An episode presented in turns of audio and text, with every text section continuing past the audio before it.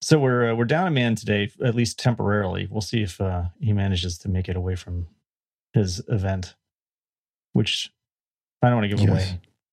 Yeah. No, if he's, I don't know if he's going to talk incredible. About it. It sounds incredible. P.S. I hope he at least tells us about it. Yeah. But John. Yes. Do we want to start this show in our official way? Well, sure. We have to. Because I'm John Moltz. Lex Friedman is... may or may not appear on this episode. And I'm John Armstrong. Welcome to Turning This Car Around.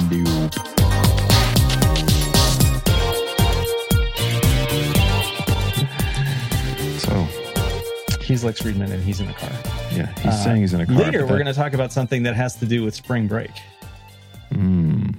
I believe you're going to tell us about something that has to do with spring break. But do you have plans for spring break? Do your kids have plans for spring break? Spring break is coming up. And so I had my kids for, we alternate who has kids on which break. So if in the school year, if one of us has autumn break, then the other one gets spring break. But their mother doesn't have anything planned. She just wanted to kind of just basically staycation. Yeah. And so I'm going to stay some extra days on my trip to Utah, and I'll be spending just some chill out time with my girls. Yeah. Yeah. That's what we're going to do. We're not going anywhere, but I've got some plans for things to do here. So the first thing is we have the, we made a forge. Yes. We still have not used the forge. We have cured it. And it's about ready to use, but the thing we need is casting sand to make it. So we're going to melt some metal and then pour it into a mold. We need some casting sand. So we haven't gotten that yet. So we got to get some casting sand to do that. But that's one of the things I want to do. So casting sand, hold on. Casting sand, yeah. Is that's what you make the mold from? Yeah. So you have to make, a positive of whatever the thing it is you're trying to make. Yep. I think we're just going to start it with like an ingot. Okay. And then you put the sand in something, preferably something that can withstand some heat, and you press the thing, and you make the negative basically. Right. And you let it sit for 24 hours or something like that. I think you're supposed to, and then you pull the positive part out, the thing, your copy out, and then you have a mold. Do you have to crack the mold or something? Or no, you shouldn't, because otherwise you're ruining your. Wait, I mean, I think for us it's just going to be a rectangle. Okay, it's just going to be like an open rectangle to start with. I mean, we may get more complicated later, but we're not. You're not going to do like tribal studs, those like earlobe expanders. We need to actually melt something first, I think, before we start getting tricky. Sure, sure. Maybe we'll get there. You live in the Northwest, John. I would imagine you guys are probably on your calendar of things we're going to make with the forge. Tribal plugs for your earlobes. Sure. Oh yeah. You could absolutely do a custom line. And then when we went to the hardware store to get some of this stuff to work on the forge, for some reason, he gravitates to the seed aisle. Uh-huh. And he was like, I want to get these seeds. And he got a whole mess of seeds. I was like, okay, you got to, we got to plant them. So we need to make a planter box. Okay. And then we need to fill the planter box, which we should probably do really soon. Right. We maybe should have done it already. But I'd have to go look. There's a variety of things. I think they're mostly vegetables, though. Just you could plant them. You have time. Yeah, you can do it. Well, that's what we're gonna try. So, are you a gardener? I mean, do you have that? I have not really. No, I mean, I'm a bad gardener. Uh huh. I've weeded. Mm-hmm. I don't like it, but no, And we have houseplants. I managed to keep the houseplants alive. So I'm a little concerned about the spot that we have. It does get some sun, but I'm not sure if it's going to get enough sun. So Plus, I don't even know how much sun these things need. I don't even remember what vegetables they are. But they're not like tricky vegetables. I mean, if they're like squash or, you know, zucchini or something. Yeah, stuff like that. Yeah. Those are relatively easy. Yeah. So we'll see how this goes. When I was a kid, we grew... I'm trying to think what we had. We grew...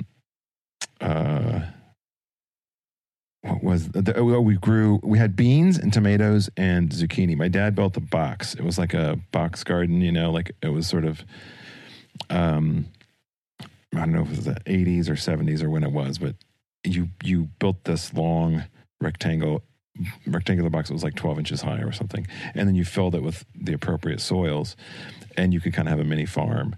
And so we did this, and the tomatoes were pretty good. They grew pretty well. But we had those like meshy, climby things, and, you know, like they're metal and you stick them in the ground and the plants can grow up. Yeah. Yep. But that summer, the great thing was that weeding that box was really easy because you could just like walk around it and pull the weeds. That's the thing. The thing I'm not sure of is to make it, should the box have a bottom or because it's going to be in the yard? Yeah, no. I think not. I mean, but I'm guessing that, you know, weeds will just come up through the bottom though. Yeah, you can. Whereas if it did have a bottom, they'd have a harder time getting it.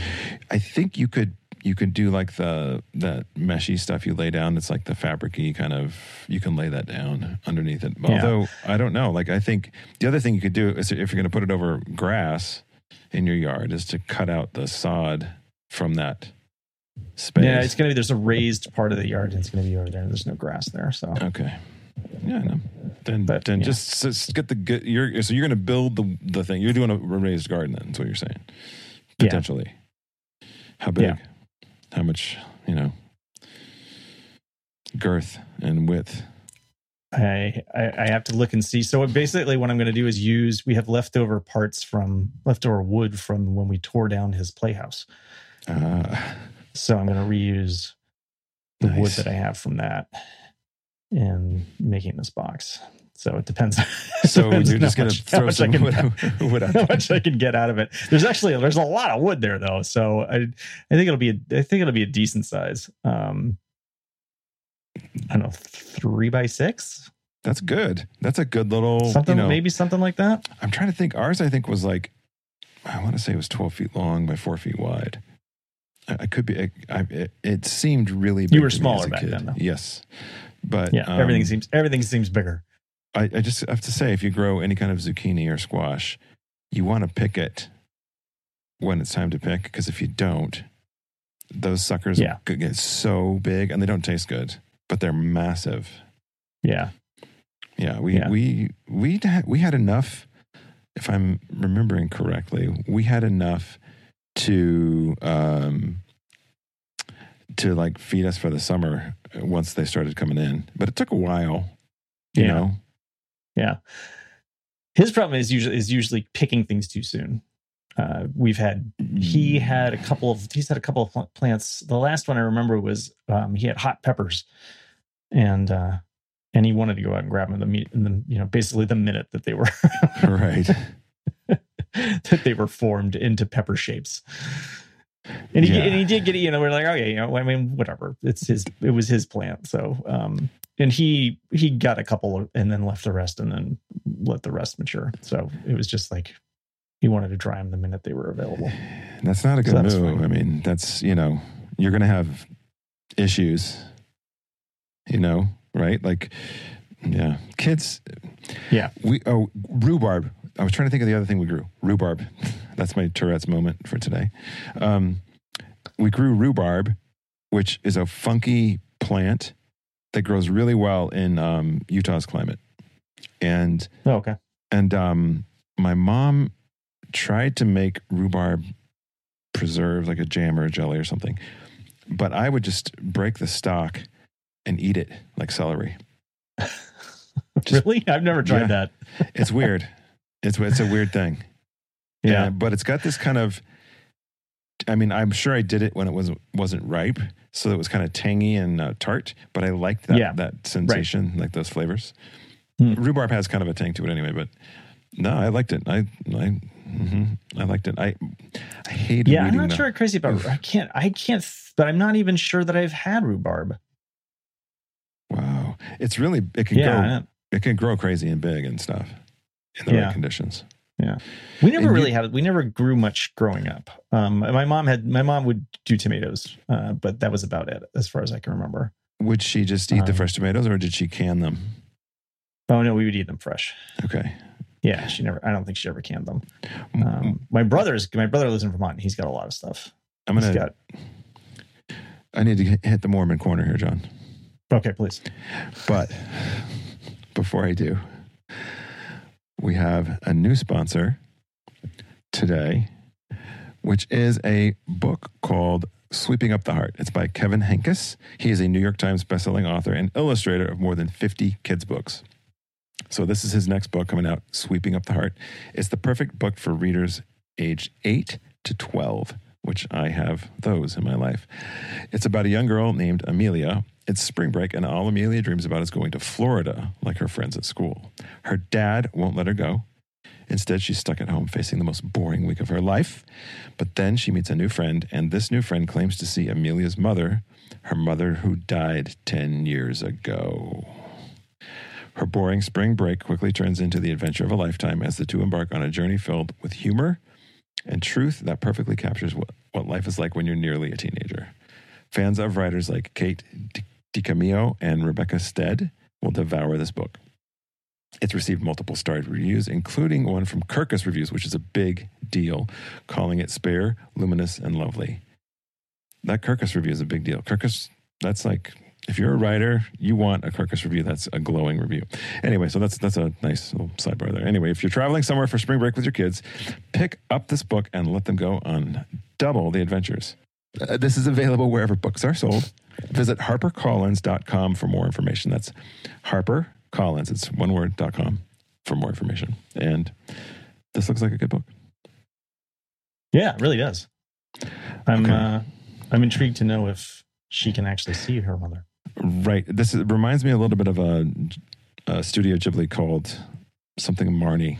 I can't remember the name of the movie, but it's it deals with kind of ghosts in the past.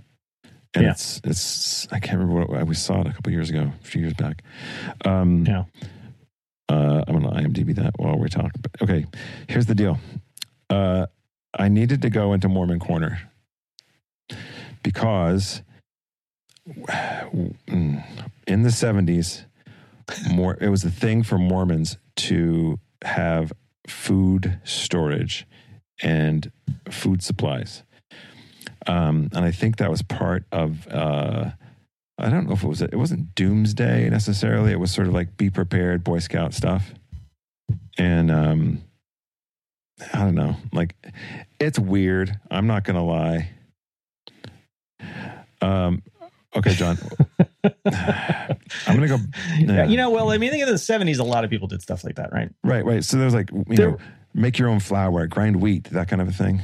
Yeah, but also just like bunkers and things like that. I mean, yes. Yeah. No. Yeah. Yep. I mean, it's still a hangover from the 50s and 60s, but more. And then I think it went from bunkers to moving to the woods. Right, you know, you were supposed to live off the grid in the woods and make your own everything because the world was going to go away and then you'd be the last person left alive. Right. Yeah. Okay. The Marnie movie that I was talking about it's called When Marnie Was There, and it's lovely.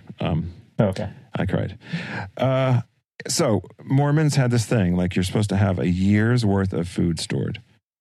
And I only knew a couple of people that did this, but it's a whole, like, of course, businesses sprang up to support this. Like, okay, if you have canned food, you know, what are you going to do? And then there became, like, after some of the hurricanes hit, I think there's like a wave in the late 80s, 90s to have anti-food hoarding laws.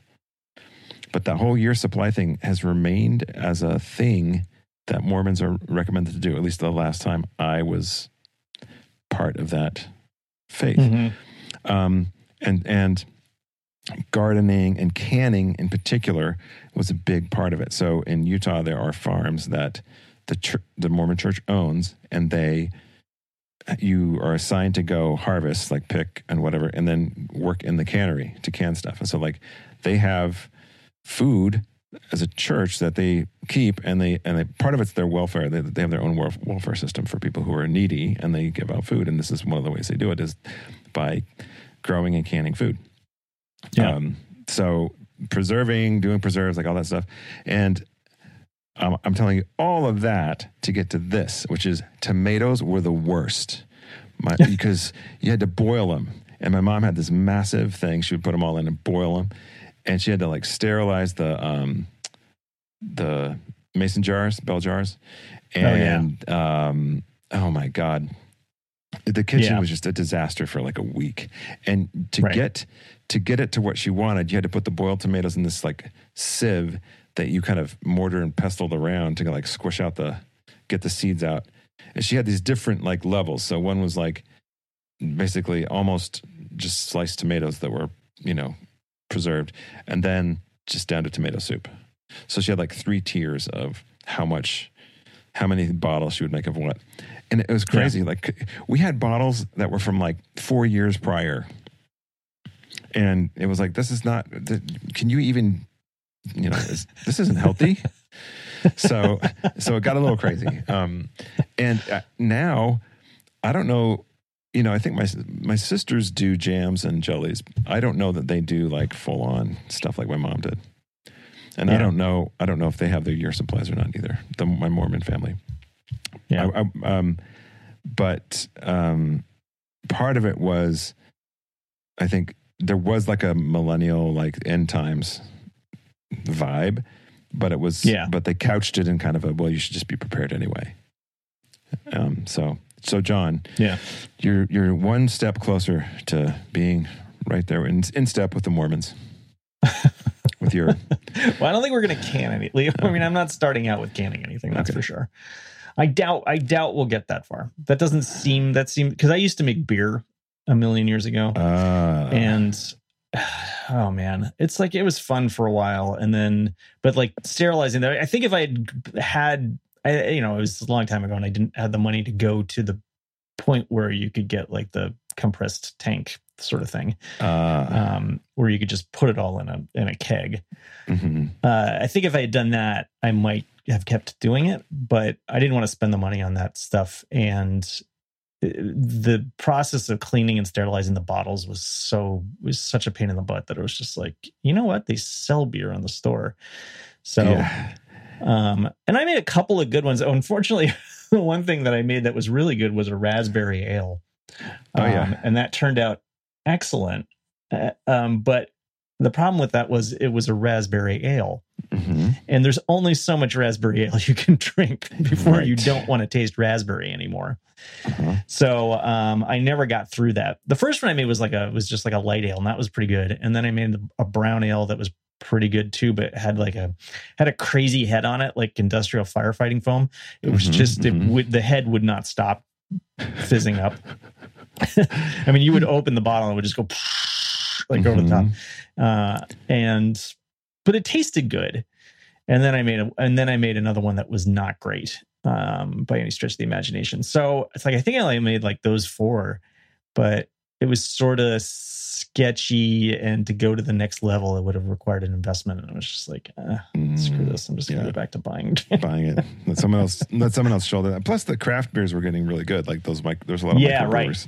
That was the other thing. Like, but at the time there weren't that many. I mean, like, Red Hook was like, it's like, oh, Red Hook. Oh, there's a fancy beer. Yeah. It's a grocery store. Yeah, exactly. It's like not even considered remotely good anymore. Okay, so there was a because of the weird liquor laws in Utah, you couldn't get strong beer like normal. Oh, right, that's right. It's a lighter alcohol content, and they do it. Their measurement is volume. It's weird. It's a weird measure. And they claim it's because of the altitude, which is bullshit. Anyway, it's just the church trying to control people. That's all. Right. And of course, I'm speaking of the Mormon Church. It's just a toe dip back into Mormon corner and back out, just to say that there was a big homebrew Oh, yeah, okay. And there still is people. And so you'll have a party and people will show up and they'll bring bottles that they've bottled, you know, their beer in. Yeah. Is that what you did? Bottles? Yeah, I did bottles, which is like, I won't do again. And I had a friend who was brewing beer and he went to the compressed, you know, the keg basically. And he still every once in a while brings one to a party and it's really good. Like, so does he just refrigerate the keg or how does he? Yeah. So that's the other thing. I think he's, you know, he either just keeps in his basement until he needs it to be, you know, it's cool. Yeah. Okay. And then he refrigerates it before he brings it to a party or something like that. So, but I mean, I think you also have to have something big enough to put. So I think he's got like a one of those chest freezers things. Oh yeah, chest refrigerator sort of thing. Yep. In his basement. So yeah, I mean, it's just like there's a lot of stuff you have to buy. It's like any hobby. It's yeah, but right. I mean, if you're enjoying it and you're getting good results, then sure. But there were parties getting mediocre results. Right. I remember parties that friends would host that would be like, bring your homebrew and then we'll have a tasting competition. Yeah. And it got pretty intense. Like there was my brother went to a bunch of them and he would tell me stories of near fisticuffs over the judging of the beers. And, you know, you'd want to judge that at the beginning of the party. You know? Yeah. Mm-hmm. I'm not a fan of all the hoppy ales. They're too hoppy. I used to be. I did too, but I used to drink a lot of IPAs. But now it's like, every once in a while I like an IPA, but I do not like the fact that you go into a bar and there's like 5 things on tap and 4 of them are IPAs. Yeah. Yep. Yeah. You know, like at my local sort of around the corner bar, that's what it is. It's like there's IPA. There's probably like 4 or 5 IPAs. Well, you're in Brooklyn too. So yeah, well, that's, it's ground zero. Mm-hmm. The beer place that we go to, there's 2 places that we go to sort of a dive bar. And then this bar that's more like a beer specialty. They don't have liquor. And that place has like 20 things on tap, at least, I would say. Wow. And so, you know, I have never counted the IPAs because it doesn't matter because there's always like plenty of other things to choose from. So it's like, if you have 20 things on the menu, you can have 8 IPAs if you must, because you're giving everybody else a good selection. When I started drinking beer after we kind of stopped going to the Mormon Church, Red Hook was one of my go-tos.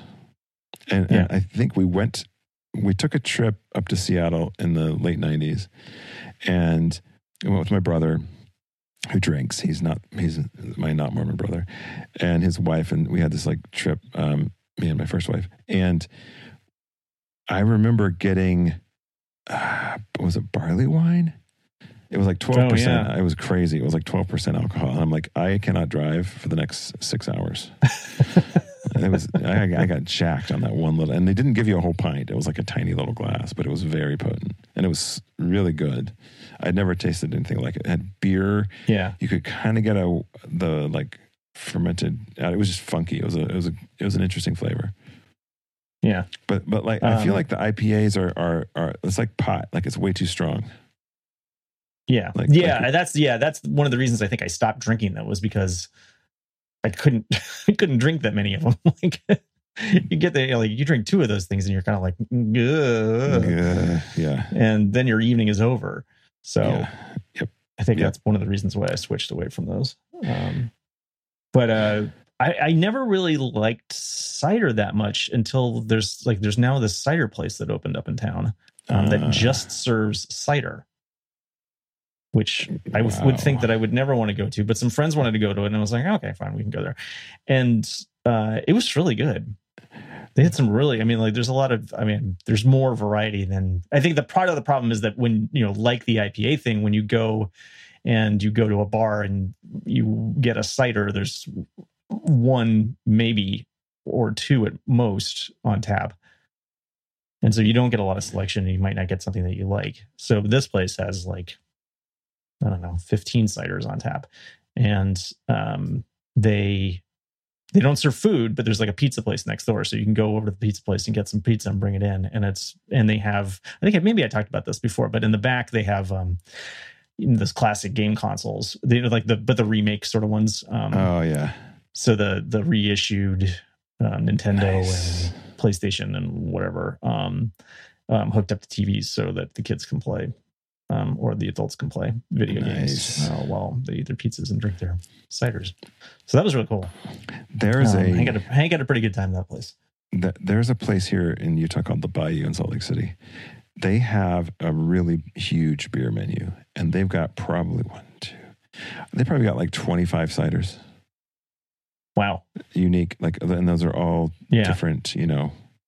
There's a couple of local ones. There's peach. You know, peaches are big here, I guess. Pear. They classify ginger ale, root beer, and birch beer as cider also. So maybe there's 20, John, just 20. I don't think that's on tap. I think those are just, you know, they just have them. In bottles? Yeah. Okay. Yeah. But we've been talking a lot about alcohol, and that's not for kids. It's definitely not for kids. But let me tell you one thing that is for kids, and that is talking to them open and honestly about sex. Let's face it, little kids are curious, and they have really big questions that can sometimes get awkward if you're not prepared to answer them. So, like, you're stuck in rush hour traffic, and they ask you where babies come from, or rushing to soccer practice, and they ask why a teammate has two moms. It can be hard to keep up. Amaze, the sex creators. No, never mind. Let's try that again. Amaze, the sex ed creators behind the award-winning animated YouTube series, is launching Amaze Junior, providing parents with honest, comprehensive, age-appropriate sex ed videos to watch with their 4 to 9-year-olds. Amaze Junior has everything you need to answer your kids' questions in an honest and age-appropriate way. Check out Amaze Junior's animated sex ed videos for parents and kids age 4 to 9 at amazejunior.org. Let me do that again. At amaze.org/junior/thiscar. Be prepared to answer your little one's toughest questions. Spark honest and healthy conversations, and make sure your kids know the facts and feel good about their bodies. That's amaze.org/junior/thiscar. As in turning this car. Right? Correct. There was, you know, I'm trying to say this the right way. Apple did a bunch of new products, and one of them in particular I think is great for kids. And Marlo. Oh, yeah. Marlo, both my girls have had iPad minis and loved them. But I think the pencil edition is awesome. Mm-hmm. Like, that makes it. Yeah, that is probably good. It's too bad it's not the Pencil 2, but I mean, I kind of understand why the lineup works the way it does. Yeah. Because the Pencil 2 is for the Pro now, and then the Pencil 1 is for everything else. Yeah, but like, all the stuff looks really good in terms of, like, the True Tone display and the chip and stuff. And I just think for kids, it's fantastic. And I'm actually, so I take my iPad, my giant one, into work, and it's great. But I really bought it for I bought it for two things. One, the music apps and full-size music apps. So, like, you can play fake keys and whatever on the fake keyboards. But also I use it as a second monitor when I travel. And then at work, I generally will take notes with it. It's like my, instead of having a Moleskine, I have my iPad Pro. I've started doing that too, taking notes, which I didn't think I was going to do. But a lot of times it's just, particularly when you don't have a keyboard already attached. Yeah. It is much faster to just, particularly with the Pencil 2, pull it off the side and start writing something. It's definitely faster than it's faster for me than trying to type on the keyboard on the iPad. Yeah. Yeah. The thing I think is weird though, is in the Notes app, it won't turn, at least unless there's a way that I don't know about, it won't turn your written text into printed text. But it will recognize it. So you can search on things that you've written. that you've handwritten. That's, yeah. And, Evernote does that and too. And those will even show up, like the note will show up when you look at the sort of the preview in the side column and notes. It'll, if you've handwritten like the title of the note, it shows in the side column. Huh. Yeah. It's this weird sort of, you know, halfway thing.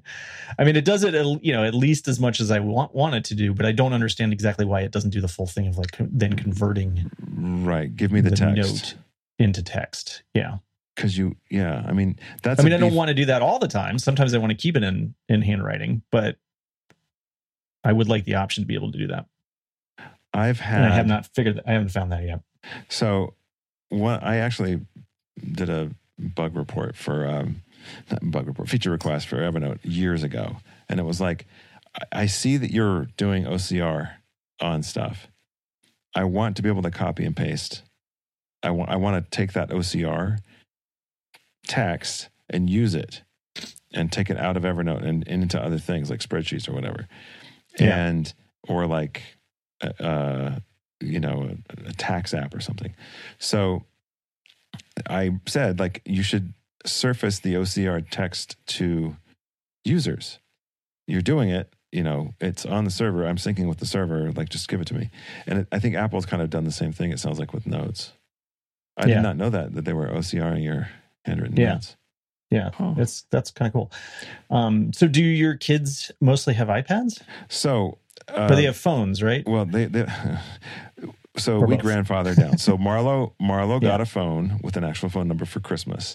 And the phone that she got was I gave her my old iPhone 7 Plus. Yep. It's waterproof. And that's why I did it. It's water resistant. So I upgraded to the 10 Insane and she gets that. Her mother, I think, had an iPad mini someone had an iPad mini, and then it got grandfathered down to Marlo. But it's, you know, it's an old, it's old. Like, yeah, you know, the tech is terrible.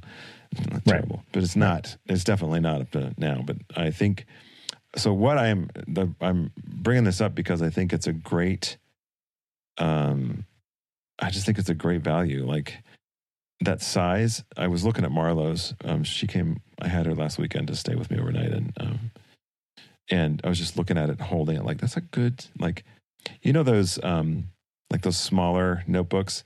I had one in college, and I really liked it. I wrote poetry and, you know, lyrics that I never. Oh, you mean sang. Like Moleskine, or yeah, but I use big ones because I'm like as a art design guy, that the big ones work better for me. The little ones are too fussy. I need a big, you know, a big palette, if you will. But just for notes. So you mean like but ones that are like binder sized? Yeah, hold on. I'll get you the specs on that one, John. You're gonna get the tape measure out? No. I'm just gonna go on to something called the Internet World Wide Web, and we're going to. Okay, classic. Wait. I used to draw as a kid. I used to draw a lot, and I was never very good. But I had a whole bunch of drawings that I did, and a lot of them were just like, you know, it was like heavy metal stuff, you know, like something that would have appeared in Heavy Metal magazine. Yeah.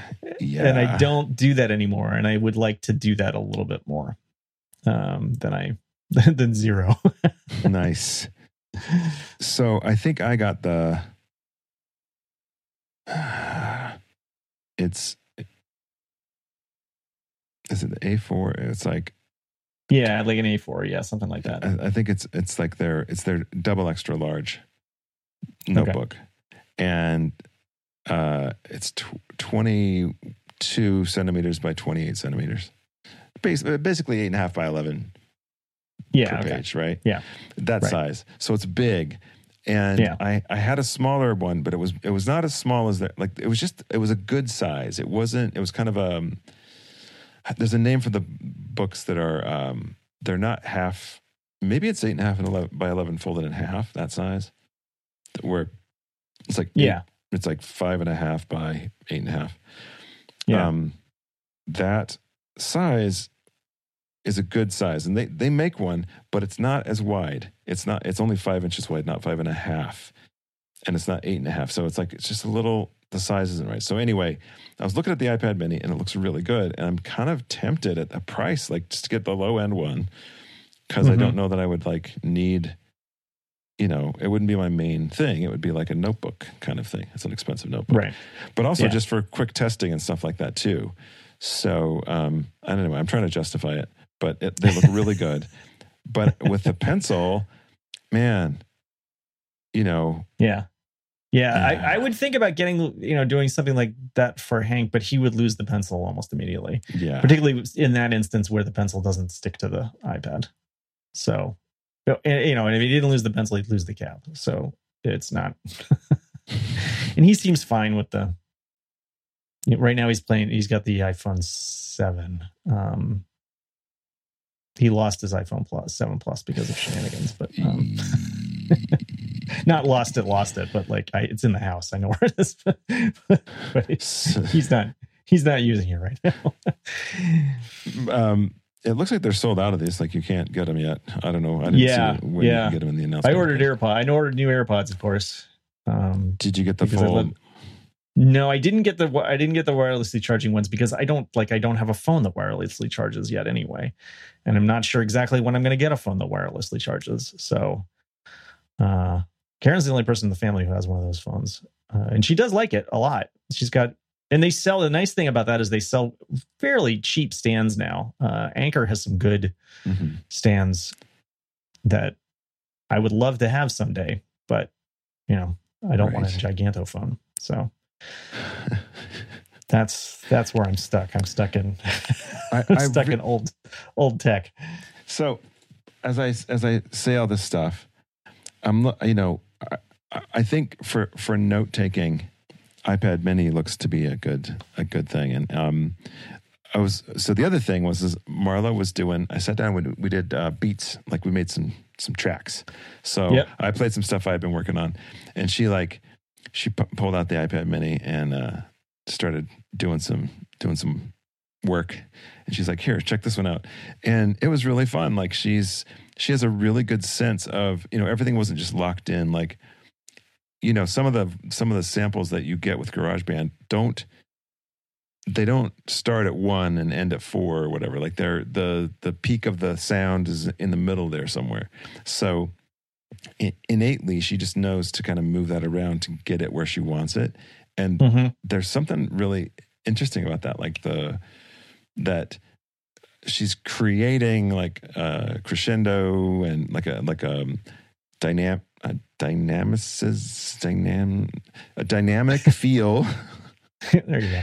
in her music, and it's in these little creations. It's really cool. It was fun to do that with her, and I'm looking forward to more this weekend also. Yeah. P.S. They loved Captain Marvel. Oh yeah.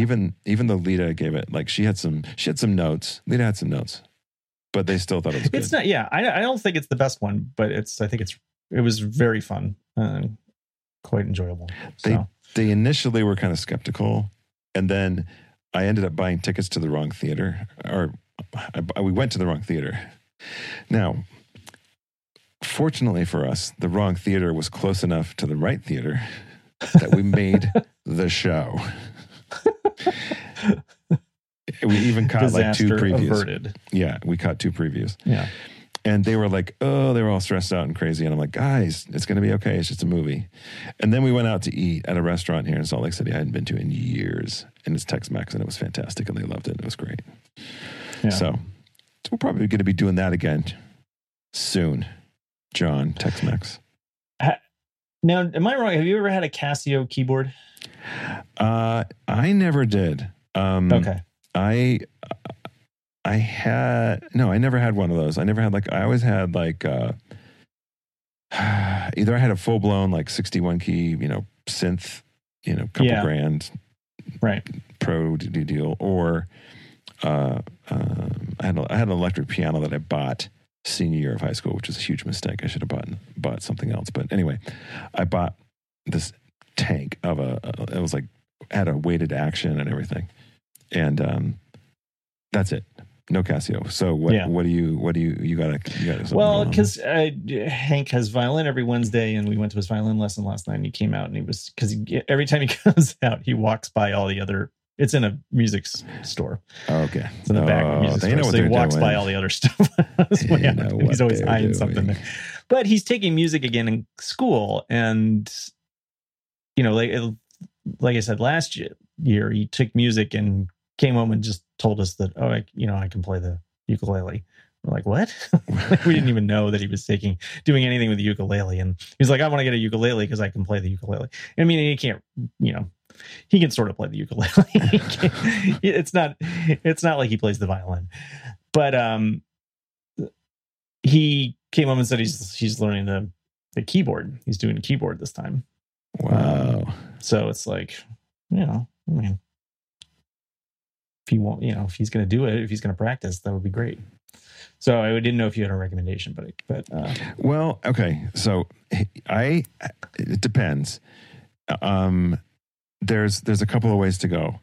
One is to go just like a little low end that's not expensive, and if he doesn't like it, it's not like a big hit in terms of. So if you're like what I did was, because my girls, when I divorced, the piano that was the girls, that Lita was learning on at the time, was their mother's, and it had been gifted to her. So I needed a keyboard for my condo, so that when the girls stayed with me, they could practice their. At the time, mm-hmm. just Lita could practice, and I paid, I think, $6.99. It was an 88 key Yamaha, and it was fantastic. But it's not. It has two speakers built in, and it had all the whiz-bangery, like you can, have the different presets for different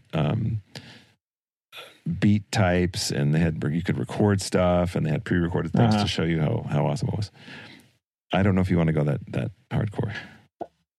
Well, first of all, I guess I need to learn what he's using, because I don't know what he's using currently. Because I think it would obviously be important to match whatever he's got. But I see, there's some 88 key ones for starting at like $400.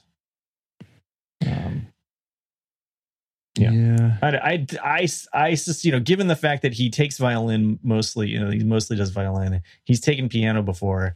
He's played the ukulele. I'm not sure he's gonna. Stick with it.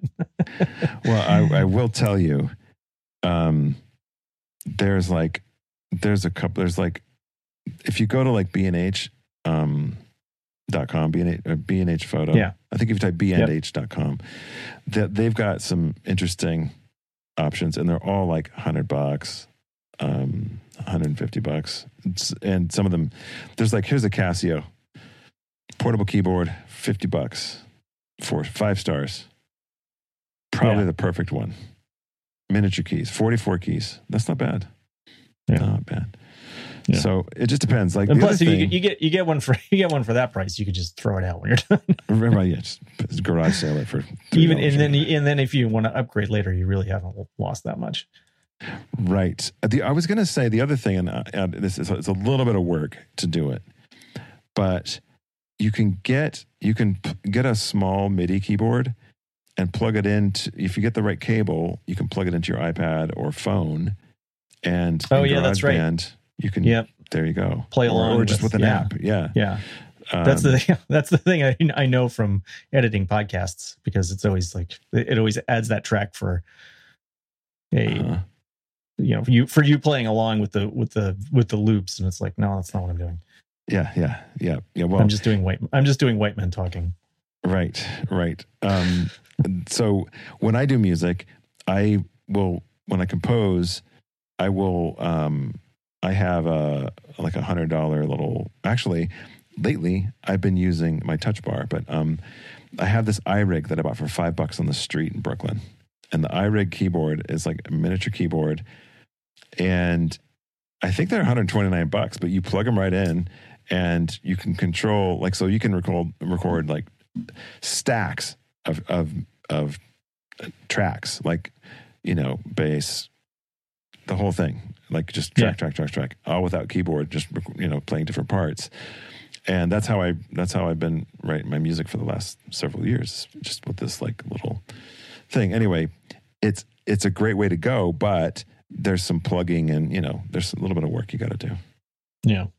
I think these portables are probably the way to go. That Casio is looking pretty good. SA76 portable keyboard, John. I'm going to send you a link. Put that in the show notes. Yeah, please do. But good luck with that. That's. I know that's can be a challenge to get a kid an instrument of any kind. I was trying to find that Yamaha one that I bought. It was nice. The Yamaha one was nice because it looked nice in a home. Like it didn't look like black and plastic. Mm-hmm. And I want to say they've got that one there. Anyway, I'll do some searching and I'll see if I can send you the link for the notes if you're interested, or just in general. Does anyone else play piano or keyboard? Well, Karen play. We have a piano. Karen plays piano. But you want him to be able to like go. Yeah. Right. Gotcha. Yeah. Gotcha. And plugging it into the devices would be cool too. Yeah. I think, you know what? I just realized I bought that thing on Amazon. This is great show for you listeners. I know you guys are super stoked about everything. Everybody loves it when we're just searching for things and talking about what we're doing. The searches. Well, I'm going to edit this. Like, that's what I'm going to do. It's crazy that the other thing. Okay, so Amazon is your friend. Wow. Oh, okay. $40. SA46. Casio. Looks perfect. Yeah. Looks perfect. Okay. So there you go. Well, I'm going to ask first what he's using at school. See if we can figure that out. And then, yeah. I think that's a good call. Then we'll see. We'll also see how good he's being. Mm-hmm. Right. He may not deserve. Not everybody deserves a keyboard. That's right. Unless you're a good boy. Yeah. What am I getting? One for the dog? Yes. It's a companion. I'm not sure he deserves a keyboard either, frankly.